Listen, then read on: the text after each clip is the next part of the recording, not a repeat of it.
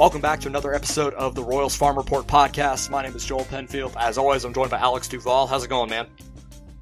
Joel, I'm doing fantastic this afternoon. There is snow on the ground. Winter's in the air. Santa Claus is coming to town. This is my favorite time of year. I love the Christmas atmosphere. Everybody gets happier. Seems like everybody's in a better mood around the holidays. So I'm in my prime right around this time of year, even though we don't have baseball. So couldn't be happier to be here. I'm glad you're back.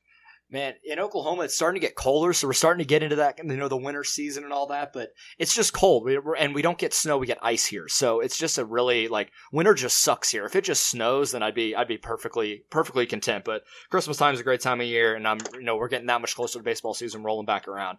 Alex and I today are joined by Cory Nidoh. You've probably seen him on Twitter, but he is the Director of Broadcasting and Video for the Wilmington Blue Rocks, High A team for the Kansas City Royals, Carolina League champions this year. He also does some work for Delaware football and some radio up in the upper northeast there. Cory, thank you for joining us today. Hey, no problem, guys. Thanks for having me aboard. So I know you probably, baseball season's been over for a little bit. You've kind of been in football mode this, for the last few months, haven't you? Yeah, football winded down a couple of weeks ago and gearing up to fill in for some men and women's University of Delaware basketball games over the winter. So been lucky to kind of hop in for UD.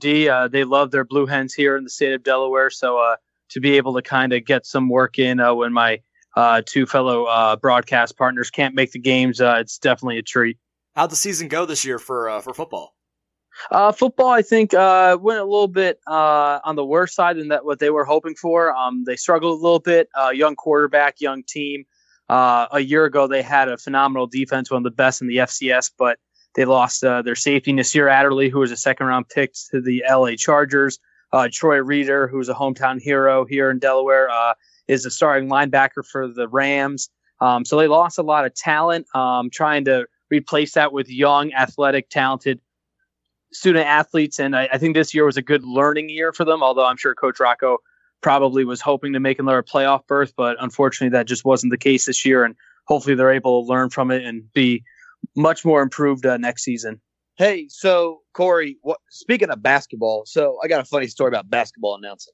So when I graduated from the University of Central Missouri here in Warrensburg, Missouri, they had two lines at graduation, and one line, I think it was like the dean of one of the colleges. It was like reading names. You'd walk across the stage and he'd be like, Cory Nidoh, cum laude. And, crowd would applause or not applaud or whatever. But in my line that was line number two, it was the color analyst for the men's basketball team. Mm-hmm. And so everybody that would walk across the stage in my line, it was a totally different vibe. When we walked across the stage, it was more like Joel Penfield, cum laude. And then the crowd would naturally go nuts because this guy's enthusiasm. So I have one request for you, and that's if you do basketball games and if they, for some reason, ask you to participate in graduation, you've got to get the crowd and the students fired up because that was like a one-of-a-kind experience and really the only experience I have with like basketball analysts in any way. So that's my one memory, but it was interesting to say the least. That's pretty funny. Yeah, I mean, hey, it's a good way to get the crowd amped up, an exciting day on graduation, but add a little more enthusiasm. I think that you never can go wrong there. All right, so let's get into the meat of the conversation here. So obviously you spent the whole season as the play-by-play for the Wilmington Blue Rocks. This year's second season this past year, correct? So this is my third season overall, first as the lead voice. I took over for Matt Janus, who him and his wife had a baby this past season, so the travel schedule was just a little too tough for the addition of their family. So he stepped back in the media relations role, and I was lucky enough to be promoted this past season. Gotcha. Well, obviously it was a magical run for the Blue Rocks this year, winning the Carolina League. So many of the, the top prospects in the Royal system came through, but just talk us through what it was like from, game one in April all the way up until the final out of the championship game. Just, some good stories or just, what was it like to follow this team this year? I mean, it was amazing. Like I said, my first year traveling with the team, so really getting used to the bus life and understanding the grind that these guys go through on a day-to-day basis in the course of a 140-game season. But opening day, obviously a lot of buzz. The roster came out 2 days before, and You know, we have some Royals fans in Wilmington, but we just have great Blue Rocks fans. We say that we have some of the best fans in all minor league baseball, and it's true. They're very passionate. They come out in the frigid weather. We have a Blue Saturday deal where we have a temperature deal for our opening day tickets and then any other tickets. So if it's 37 degrees out here in Wilmington, Delaware at 9 a.m. on a particular day, fans are getting tickets for 37 cents, and they come out by the hundreds. And that just kind of shows the loyalty that they have for this team. We've been here for 27 seasons now, but the team that was constructed here at Wilmington, we had a good idea that we were going to get a lot of top prospects, and everybody was excited for it. And then you get Daniel Lynch to start things off on opening night here at home, and they played the Salem Red Sox, and it was a tough game. They fell early, and they lost the first two games and then bounced back to even up their first series of the season. And then you could just kind of see as each week progressed the way that these young players were starting to come together. Obviously, a lot of them were in Low A Lexington, and they won the Sally League Championship 2 years ago now. And you just kind of see the maturity of them. And Scott Thorman. Thorman is the fourth different manager that I've had this year, or did I do that correctly? Yeah, fourth different manager. And he's just a players manager, guys. I mean, he just commanded the respect of the clubhouse. Everybody around him knew he meant business, but the players really resonated. You know, they really resonated with him in terms of just respecting him and understanding what he wanted out of them. And April comes by, and you're like, okay, like this team's kind of finding out its identity. The Carolina League's a tough league to hit in overall, and obviously here at Frawley Stadium, it's perhaps the most pitcher-friendly ballpark in all of minor league baseball. So the offensive numbers are always down in April. It's still cold, sub 20, 30-degree weather, you know, for the most part of April. May, you start seeing some things turn around. Then June, July, and August, that's when the offense really would click normally. But for this season, it just didn't happen for whatever the case may be. If it was the young guys pressing like MJ Melendez or Nick Pratto or just the overall competition, the Carolina League, the pitching was fantastic from top to bottom. But by the All-Star break, you knew this team was special. They were able to clinch the first half Northern Division title, the first time they were making the playoffs since 2015. You saw the performances of Brady Singer, Jackson Kowar, Daniel Lynch. Nick Pratto was superb at first base. I'm actually surprised he didn't win the Baseball America First Baseman of the Year. Defensively, at least, I thought he was the best first baseman on the defensive side here in the league. And then MJ Melendez with his rocket arm behind home. Kyle Isbell was on a tear in April. I thought if he kept things going, he would have been in Double-A by May if he didn't suffer that hamate bone injury and the hamstring, obviously, which put him on the IL initially. But this team was special. They won a lot of close games. It wasn't pretty, but the storyline of the season was the pitching. I mean, Steve Luber came down from Double-A, and you talk to some people who recognize Steve from years past here in Wilmington, and they're saying, oh, well, why did he get demoted? It wasn't a demotion at all. The Royals love what Steve Luber does with young pitching, and he just really got all these youngsters ready to go and to get to a certain point where you saw Brady and Jackson get called up to Double-A. Daniel Tillo had a resurgence in the second half. He finished strong in Northwest Arkansas. Tyler Zuber.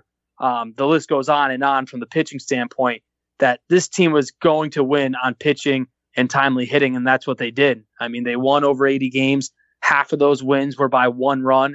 And in the championship series, they held a potent Fayetteville offense scoreless over the final 20 innings to punctuate that magical season, as you mentioned earlier. So it was just a lot of fun. I mean, I could go on and on about different games, different moments.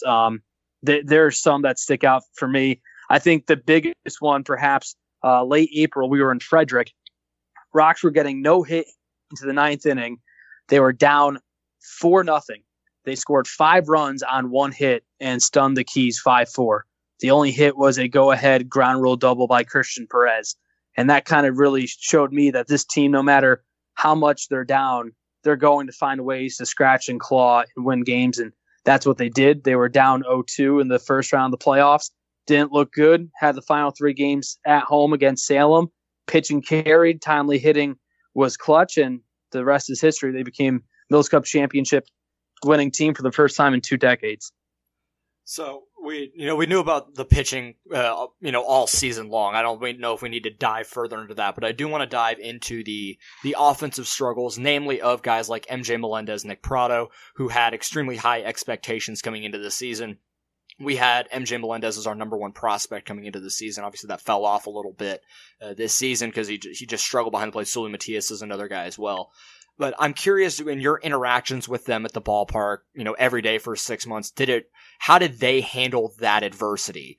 Were they down? Were they, mentally just struggling and just pressing, or did they really was it just kind of bad luck and they just, were able to battle through it? So I think it, oh, go ahead. Oh, go ahead. No, you're good. I was just going to try and reiterate, but you're good. Oh, sorry about that. Yeah. I think it was a combination of everything. These guys were 20 years old when they came into high A. The average age in the league at high A is 22 years old. So they're playing, essentially 2 years quicker than where they're supposed to be. And that's because they're those high, talented prospects that you guys had them ranked. A lot of different publications had them ranked very high, and for good reason. For Nick Pratto, I think it was a little bit of pressing, a lot of bad luck. There's times where he would scorch the ball 2 or 3 times a night and hit a line drive right to the second baseman who shifted into shallow right field. And he was able to kind of turn things around in the second half. He was able to draw counts more. It probably doesn't display in his stats that progression, but I noticed on a night-to-night basis that, hey, Nick's not swinging or not taking a first-pitch fastball and then swinging at a curveball low and away, and then now he's down 0-2. He's working counts. He's getting deep in counts. He's spoiling tough pitches off. And I talked to Nick, and he said that it was a big jump. He said in low A, you had pitchers that had one pitch. If it was a fastball at 98, you knew it was coming. You could time it up. The breaking pitches weren't there. But here at the advanced A level, there's guys that have that second and third pitch, and they can throw it at any point in the count. Nick saw countless 2-0 breaking balls, 3-1 backdoor curveballs, and he sits on it because he's looking fastball, and you're looking for something to drive, and now you got a full count, and now the pitcher kind of has the momentum back in the at-bat, so to speak. So I thought Nick did a great job. What I was most impressed with Nick, he didn't let his offensive struggles carry over on the defensive side. He saved so many throwing errors for the Blue Rocks infield this year. It was remarkable. Every night he would have a crazy scoop, a split. Anything that you can think a first baseman can do defensively, Nick can do it. And I can see why the Royals were high on him.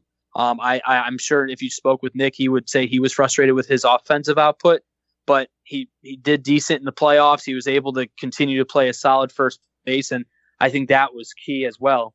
For MJ, same thing. When MJ got a hold of a ball, it left the yard. There's no doubt about it. He crushed a couple of home runs in the playoffs.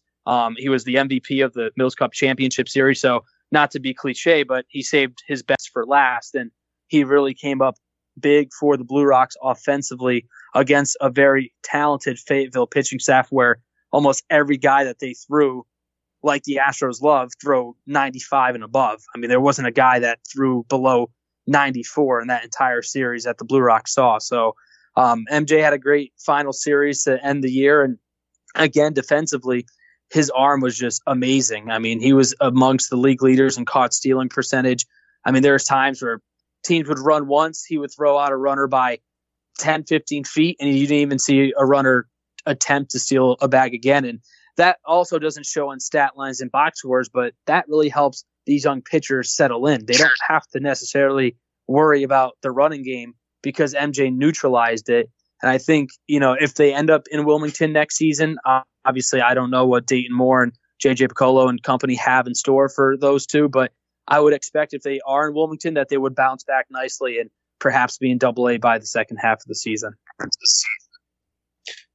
Corey, you talk about Nick and MJ, and I think is, I don't want to say, use the word amateur too lightly, like Joel and I aren't, at least somewhat experienced in what we do, but we are amateur evaluators. And, even as being amateur evaluators, when you evaluate someone like MJ and like Nick, I have talked with both of them, MJ more extensively than Nick, and I do have somewhat of a relationship with members of the Royals front office. And from everything that I've, you know, gathered talking to MJ and Nick, everything I've gathered from talking to the front office, you know, everything I've gathered from watching them play, it is such like a weird thing to see where, you know, they both dominate the defensive part of the game, unlike many 19, 20-year-olds I've ever seen. In terms of like their headiness and their self-awareness and their maturity for the game, it's unlike really anything that I've seen from a 19, 20-year-old. And so that aspect of the game, the maturity, the baseball IQ, the defense, and their base running too, by the way, is, you know, like 60, 70 grade stuff to where, you know, these guys are close to being some of the best prospects in baseball. But obviously we know, you know, nothing matters if you don't hit. And that's where I kind of get, you know, confused with, or, you know, I don't know how to phrase it, but what's weird is the swings don't look broken to me. That's the approaches seem somewhat fine. It just never came together. And so I think, you know, as a team, like if you have a leader or someone, you know, who's, you know, thought of to be the best player on the team, when they struggle, it's, you know, everybody steps up, everybody picks them up because they know they're going to come out of it. And it seemed like the Blue Rocks were able to do that all year, where they knew that two of their dudes, MJ and Nick, those were, you know, two of their leaders on the team. And like the whole team played up to a level that maybe we didn't expect them to be able to play up to, because they knew their leaders weren't hitting the way they should. And it happened, and it seemed like it went all year. Can you speak to how the rest of the team was able to kind of pick up the pieces that MJ and Nick weren't picking up on offense? And I know the offense as a whole was still, you know, kind of historically slow for most of the season, but it just seemed like every night that somebody did something that maybe you didn't expect them to continue to piece together wins. Yeah, for sure. To talk about the defensive side real quick, I know you were talking about that earlier, but Nick and MJ have this pickoff move to first base that is a thing of beauty. I'm not sure if you guys have seen me tweet about it. Unfortunately, we don't know when it's coming, so we don't have video. But, man, they have a nonverbal, non-signal communication between the two where MJ just rockets the ball down to first base and Pratto's behind the runner, and the runner is absolutely stunned that Nick is behind him. And I lost count after about 15 times that they've backdoored a runner at first. And that just speaks to the maturity and the ability that these two young men have. But to go to your point of these other players picking it up, I mean, you're absolutely right. Kyle Isbell was on a tear in April. He came back, obviously, a little bit slow to get back into the groove, but he was instrumental in the stretch down in the postseason. He had a couple of big hits. And then a lot of other guys that aren't your prospects. Kyle Kasser, to me, really stood out. You know, he just kind of a grinder. You know, he played second, he played third base, he even played some left field for the Blue Rocks. He had a 3-hit game in the playoffs. He was able to just spark things. He's a 30th round pick out of Oregon back in 2018. So this is a guy, you know, that just the Royals are giving him a chance. And I don't think he expected to be a huge part of the Blue Rocks picture, but he played in 62 games and hit .303. You know, his on-base percentage north of 360, OPS 706. And he came up in big moments to just kind of fuel this offense. He would turn the lineup over. Tyler Hill, Wilmington, Delaware native. He got signed by the Royals after starting the year in the Yankees farm system. Tyler was rejuvenated, and he was really that big thumper that we were hoping MJ and Nick would be, and I think fans were hoping that they were. And Tyler Hill comes in and hits north of 400 in his short time with Wilmington, and he just kind of really jolted this offense in the second half once he joined the team down in Myrtle Beach. His first at-bat, Tyler hit a home run as a Blue Rock, and then, of course, he hit the game-winning hit in Game 4 of the NDCS against Salem to force that pivotal Game 5, in which Blue Rocks went on to win and stun Salem after being down 0-2. And again, the rest is history, but you have guys like that. Brewer Hicklin was consistent. I know a lot of fans are excited about Brewer. He can really do everything. He's got speed. He's got power. And, of course, he used to play football at UAB before the program was shut down. He just kind of brought that energy every single day where he didn't care about his body. He'd give up his body and run into a wall and then lead off the inning with a double and then score on a single because he was that quick. And all of a sudden, the Blue Rocks have a one-run lead. So a lot of these guys really stepped up for Nick and MJ, and you could kind of see it was like that next man mentality. It didn't matter who it was. It's just a matter of when it was happening. Denisher Carrasco had some pop in the lineup. Christian Perez, who's more known for his glove, had a solid year offensively. Ricky Aracena was battling some injuries at second base. He came back. He was decent. Colby Schultz, another kind of lower-end prospect. Not to say that he's not a good player at all, but he was undrafted, signed by the Royals. But kind of these role players that you necessarily don't expect to contribute as much, they did. And I think that's what made this Blue Rocks team and season so special. It wasn't the bona fide prospects carrying the team. It was on the pitching side, but on the offensive side, it was just an all hands on deck mentality. And they just were able to scrape up enough runs to win games when they needed to. For sure. And you mentioned Brewer Hicklin and some of the other, bigger names that, helped out, but weren't, expected to be. And that's one thing that I think the Royals do a great job of is producing. And one thing that I've argued for a long time is the Royals do a good job of getting players in their system to their floor. So whatever that, or, creating a higher floor for them. What I mean by that is they maybe move up levels and produce, like you said, Kyle Kasser and Colby Schultz will never be the MVP of the league they play in. But if their ceiling or if, whatever is Double-A, the Royals are going to make sure that they do everything necessary to get there. And then from then on, it's everything that has to do with the player. What is the player's natural ability versus, what is their potential if they get to this amount of work and whatever. But the Royals do a good job of making sure that guys like Kyle Kasser and Colby Schultz are performing well enough so that teams like Wilmington can go win their championship. And I think it speaks to the organization as a whole that there are always guys like this on the team ready to fill in and ready to help the team win a championship. I feel like Christian Perez was a guy that didn't get a ton of acclaim last year in Lexington in 2018 in Lexington, but he was a huge piece of that Lexington Legends South Atlantic League championship. And so again, just to reiterate, I think the Royals do a great job of making sure they have role players like that, not only in the minor leagues, but we see that in the major leagues time and time again as well. Christian Colon with the big single in the World Series, right? Doesn't even play for the entire World Series, but my gosh, when the team needs him, he's there. He's filling in. He's helping teams, helping the team ultimately win a World Series.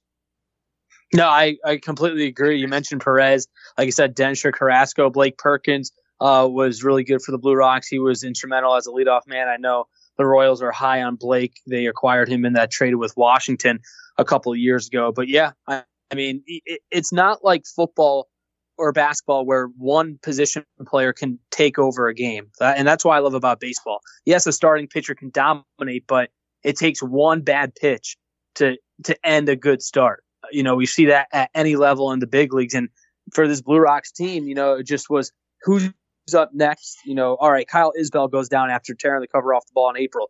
Who's going to be the center fielder? All right, well, Blake Perkins is here. We had Michael Gigliotti, who tore the cover off the ball in low A in Lexington to earn the promotion. So I think these guys are understanding the importance of not only playing for themselves, but also as a team, because at the end of the year, the goal is to win a championship. I spoke with Kyle Isbell and I asked him preseason. I said, hey, Kyle, you won a championship in low A Lexington. You were able to kind of join that team in the middle of the run. What's your goal this year in Wilmington? He said, win another championship. Talk to Nick Pratto, win another championship. MJ Melendez, the same, trickled all the way down. And when you have these players that have that winning caliber and that expectation, you're looking at a core group right now that have won back-to-back championships in low A and high A. And you could presumably hope that they're going to be in double A at some point next year altogether again, and everything clicks. Maybe the pitchers won't be, but the offensive unit will be. And I think the Royals, as you mentioned, develop these players that are both fantastic men on and off the field, and they're really starting to flip this farm system around, and they have some really talented players at the lower levels that a lot of fans are now going to start seeing at AA and AAA. Cory, this has been awesome so far, and we still got a lot to talk about here. But before we get into the back half of this conversation, we'll have a word from a sponsor. All right, Cory. So one of the highlights of the entire season in the Royals organization as a whole was the no-hitter that Jonathan Bowlan threw this season. This is going to be a two-part question here. One, do you believe in the announcer jinx? And two, what was it like to call a no-hitter like that? So the first answer, I do somewhat believe in it, which is weird because I do and I don't. I don't think the broadcaster has any control over the outcome of the game. But in my head, I was worried with social media and everything. Somebody listening in, I said, hey, he's got a no-hitter going, and I jinxed it. So I basically just kind of recapped the game saying he had a no-hitter but not saying those words exactly. I said, hey, Jonathan Bowlan, his only base runner was an error. Or, he reached on a throwing error back in the first inning. Or, hey, Jonathan Bowlan hasn't allowed a base runner since then. And I didn't necessarily say he had a no-hitter. And so I guess maybe it's hypocritical. So, yes, I sort of believe in it. But at the end of the day, I know that I had no control over the fate of Jonathan's performance. To call it, it was fantastic. Not to make it about me, but I was actually down in Florida for my grandfather's funeral. So I missed the first two or three games of that series. And Matt Janus filled in and, as always, did a fantastic job. And I come back and I just wanted to call a baseball game. I just kind of wanted to get back to reality, and man, what a way to kind of get back into reality.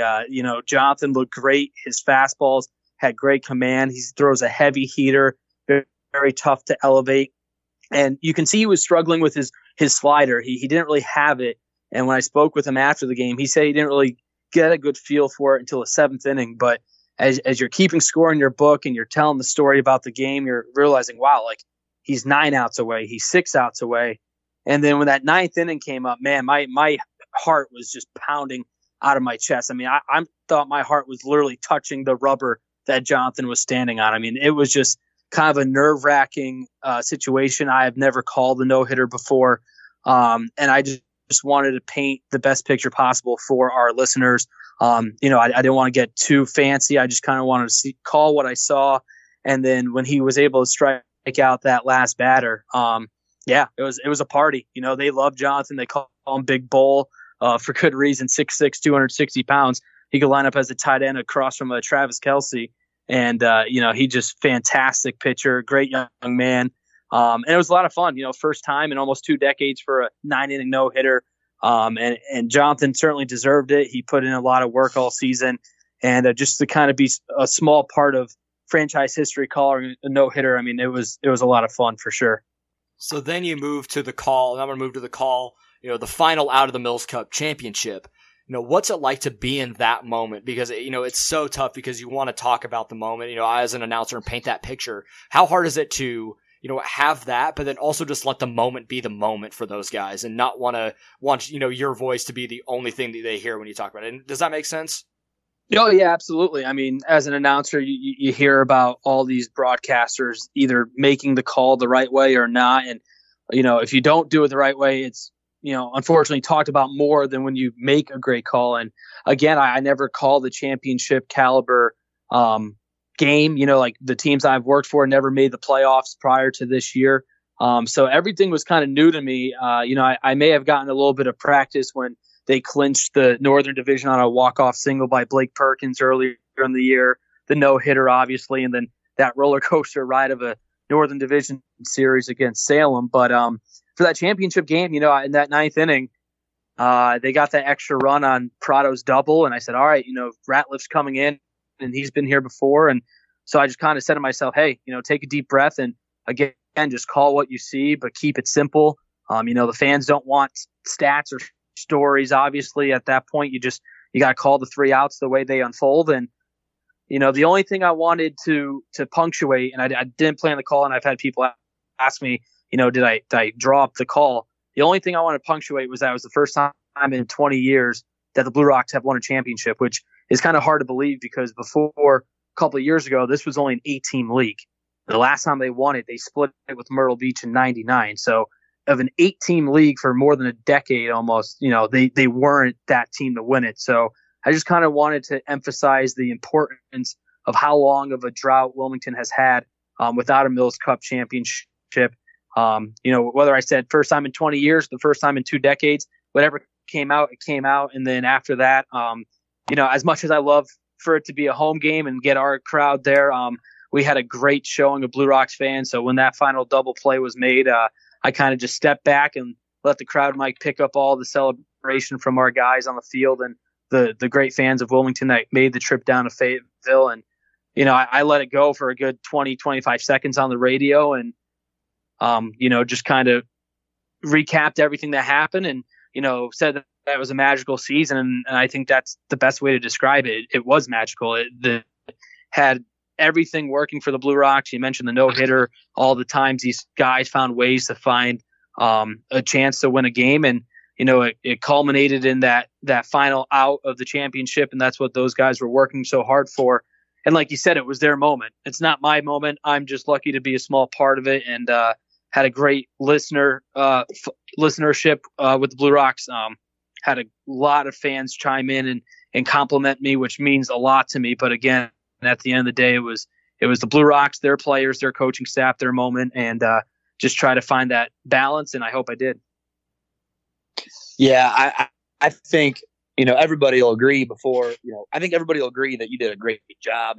And by the time that Royals fans are able to listen to this, and Blue Rocks fans that aren't Royals fans, by the time you're able to listen to this, I will go and I will find those calls on Twitter somewhere, and I'll have them retweeted or posted somewhere so that fans can go back and watch and listen to those if you haven't seen them already. But Cory, I've got to ask, now that we've heard your side of those stories, what was your favorite call? What was and now that you look back on it, what is your favorite call that you made? That the no hitter? Was it the clinching of the playoffs? Was it the championship victory? I think it was the championship victory. You know, like I said, these guys work so hard, and to grind it out with them from a distance. You know, these guys are on the buses late. Wilmington's the northernmost team in the league, so most of our travel after Potomac and Frederick, they're at least 5 to 6 hour bus rides. So these guys play a game here in Wilmington, pack up the bus by 11:30 midnight, and they're hauling on 95 south to their next destination. And, you know, there was a time we had a bus breakdown on the way to Kinston, North Carolina, ended up basically sleeping the night in a rest stop. And these guys just never really complained. They showed up to work. And again, a big credit goes to Scott Thorman.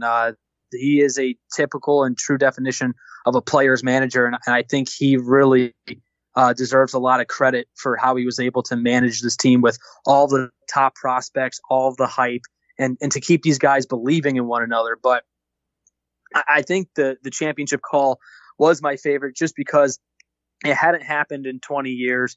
God, I mean, I'm 27, so I was 7 years old the last time that the Blue Rocks won a championship. So again, to just kind of see everything unfold from opening day to clinching the division to winning the way they did in that first round of the playoffs, to just kind of have the icing on the cake, I think that was my favorite.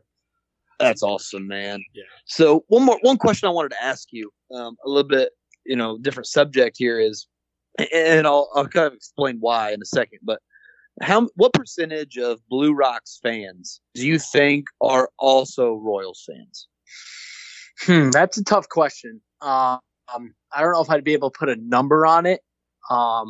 I think there are some Royals fans maybe that aren't necessarily Blue Rocks fans, but they do tune in to our radio broadcast, or they're in tune with what we're doing on social media.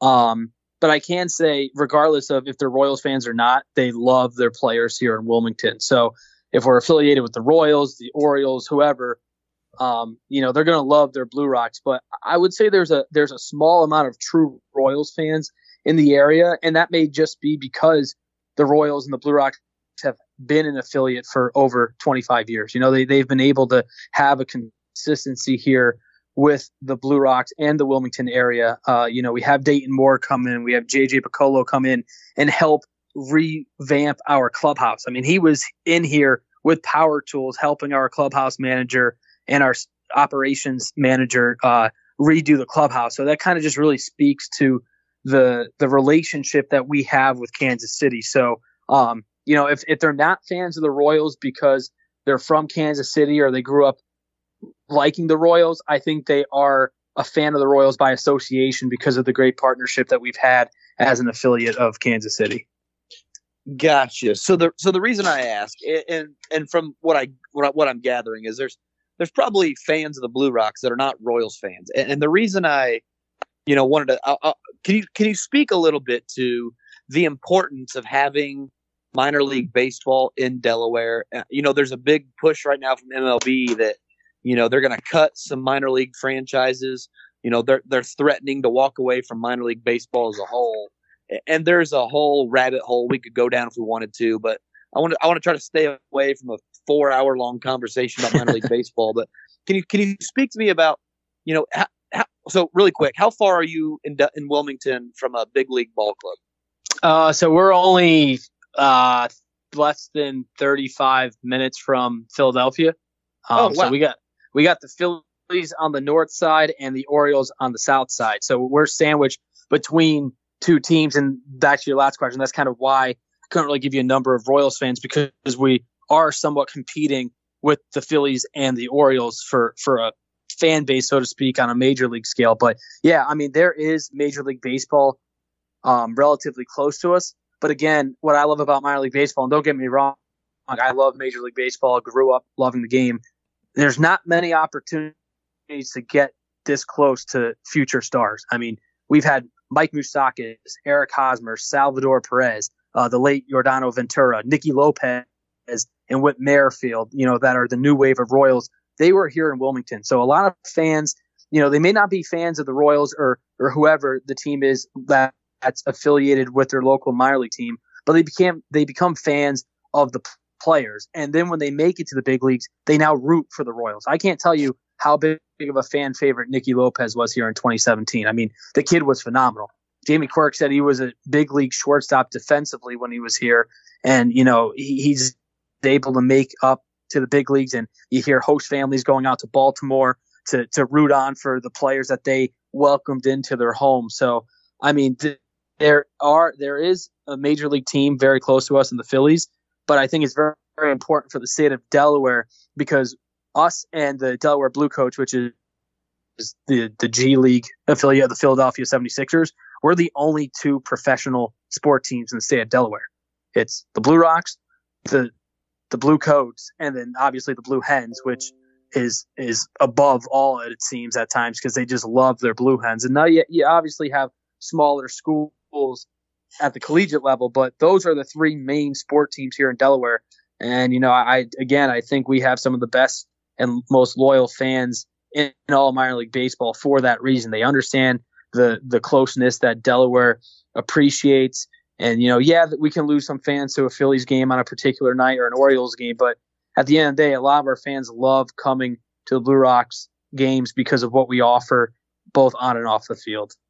Gotcha. Well, that's what I get for not doing my homework. For whatever reason, I thought you guys were a little bit further from a big league ball club than that. But I think you did a good job of answering the question I really wanted answered was, you know, why is minor league baseball so important to different groups of people in different places? You know, I think I saw a tweet earlier today that was like, this guy was saying that he's 10 hours from any big league ball club, but he's got a minor league team next door. And that's the only chance his son and daughter will ever have to watch professional baseball on a regular basis, because it's just too far to travel for any regular, you know, major league baseball game. I think it's important for people to realize, you know, how important, you know, minor league baseball teams are to their community. I think a lot of Royals fans that live around Kansas City, you know, think about these teams as, you know, feeding into the Royal system, and that's all they are. And to an extent, that's kind of what they are, but I mean, they mean so much to the communities that they're in. And I just hope that, you know, if anybody ever has an opportunity to vouch for minor league baseball to anyone who matters, I encourage you to do so, because minor league baseball is a piece of, you know, baseball culture that, you know, needs not go away. And I hope is somehow protected from anyone who matters. So hopefully that's something that gets resolved. But I appreciate, Corey, you know, kind of giving your, you know, the take of someone who's in Delaware and what minor league baseball, you know, means to that community specifically in Wilmington.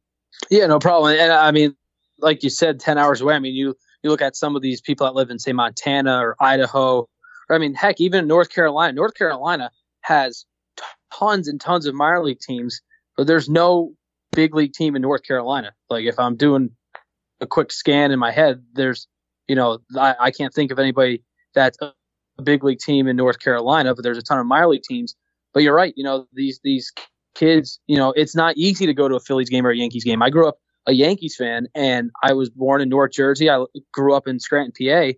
I'm 2.5 hours away from Philly or New York City, but now to you know, my dad and I had to go to a game and travel to New York City to see a Yankees game or even a Phillies game. I mean, you're dropping hundreds and hundreds of dollars. Meanwhile, we have the AAA affiliate for the Yankees in Scranton, Wilkes-Barre, in our backyard.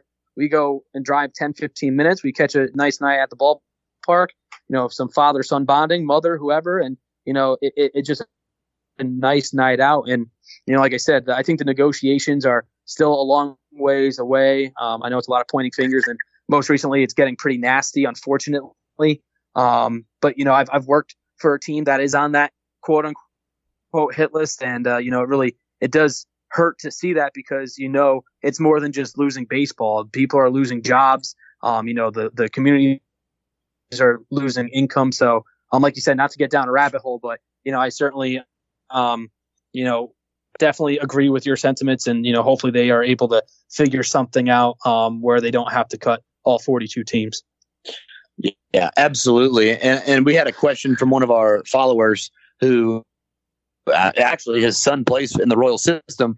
And speaking of just kind of like minor league exposure, Corey, my last question for you, and then I'm going to turn you over to Joel. How long do we have to wait until the Blue Rocks have minor league baseball TV, you know, available at home? I know a lot of people are asking. You know, the Carolina League, only half of the teams, 5 teams in the entire league, have it. Those teams, though, have newer stadiums than the Blue Rocks. The ownership here for Wilmington, they have done an absolute splendid job renovating the stadium since it was built in a snowstorm back in '93. Just the infrastructure that would need to change for the press box to accommodate an MILB TV stream. You know, and I'm not trying to you know, say that fans aren't aware or they don't understand how it works, but it's a lot more than just setting up a video camera and streaming the game. You know, the Blue Rocks here, especially, we take pride in providing the best service for anything, whether that's merchandise, marketing, ticket sales, my radio broadcast. We all strive to have the best product out there. And, you know, it's a big investment. You have to invest in cameras, cameramen and women, you know, the technology to implement it. So I wish I could say soon. Unfortunately, that's, you know, way above my pay grade to make such a decision. But, you know, I know fans, they were really asking for it this year with all the prospects. And we do our best to try and provide any type of video footage we can at home. I thought we did a fantastic job this year, again, with Ryan Griffith, Mike Diodati and company to churn out literally as much video content as humanly possible between 3 to 4 people. And, you know, hopefully maybe down the road we do, like I said, but it's a big investment, and that's more so for ownership to kind of make that decision if and when that does come. All right, Corey. So just two last questions for you, and then we'll get you out of here. Thank you so much for your time today. But obviously, you're around these guys for 140 games. You said you're on the bus, you know, interacting with them, you know, in the clubhouse and things like that. If you got a couple, you know, a story or two, you know, from off the field, on the bus, something like that, from just your interactions with players, we'd love to hear a couple. Yeah, I think. I'm trying to think here. I think as a player, I thought Rito Lugo may have been one of the best stories. Obviously signed out of Venezuela pretty late in his career, but found out that his mom had passed away from cancer, and he actually left the game for about 3 years and became a fisherman to help provide for his family, and then came back to baseball, and the Royals signed him. And if you told me by opening day that Rito Lugo would be the winning pitcher in the decisive Game 5 of the Northern Division Championship Series and the winning pitcher in Game 5 of the Mills Cup Championship Series, I would have bet you my salary that he wouldn't be. he was fantastic. He's a small lefty, doesn't throw gas, but he does not throw a pitch on the same side of the plate more than twice.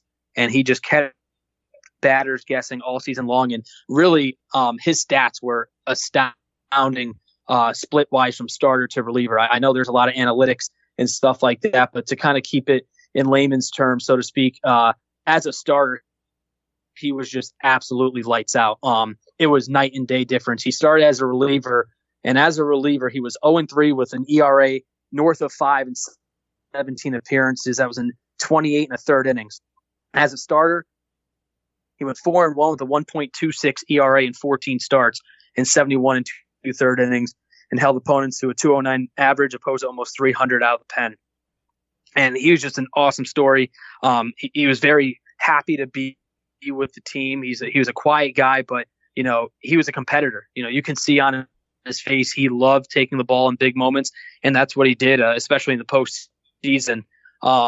You know, Chris Bubich, I think, has turned himself into maybe a top three prospect in this organization. I know everybody has different opinions on every player, but what I saw from Bubich, he's just a student of the game. Awesome fastball, great changeup, and he was really working with Tony Medina, who was our video coordinator on the Rapsodo, spin rate and all that stuff. And he really dove into the analytics and took it with stride. And I mean, that's why he had the season he had. He led all minor league baseball in strikeouts.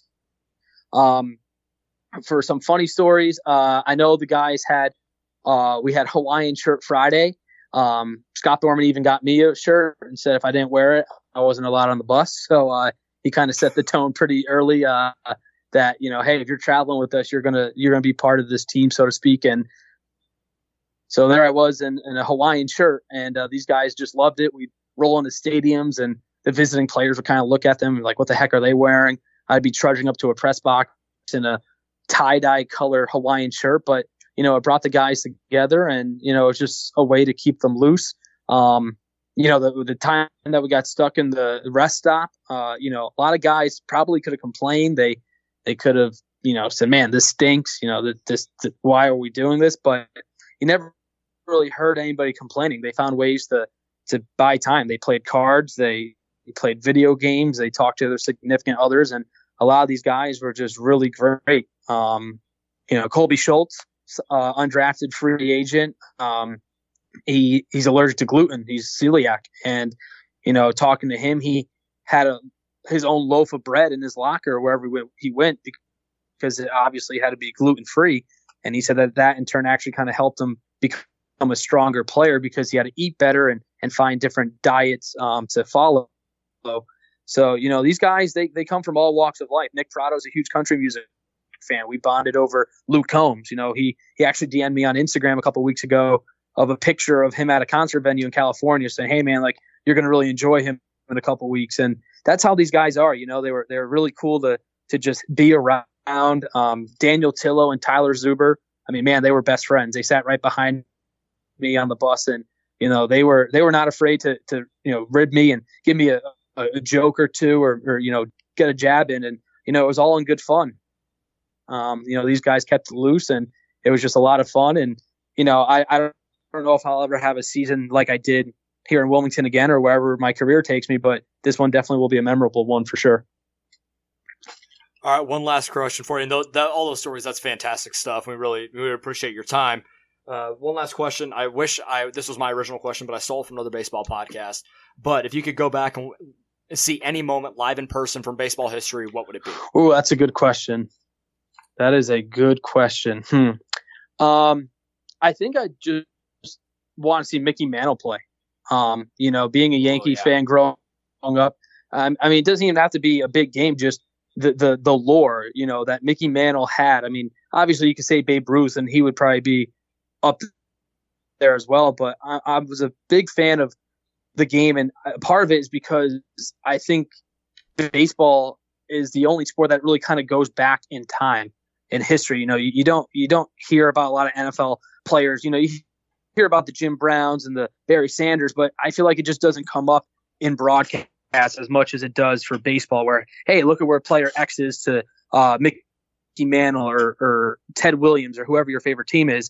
But for me, yeah, you know, like growing up, my dad remembered playing or watching Mickey Mantle play, and you know, just to hear how good he was. And it's a shame that Mike Trout is on the West Coast. Personally, I wish they got Mike Trout on TV twice, three times a week, because he is our generational Mickey Mantle, in my opinion. But yeah, I would have loved to see Mickey Mantle play.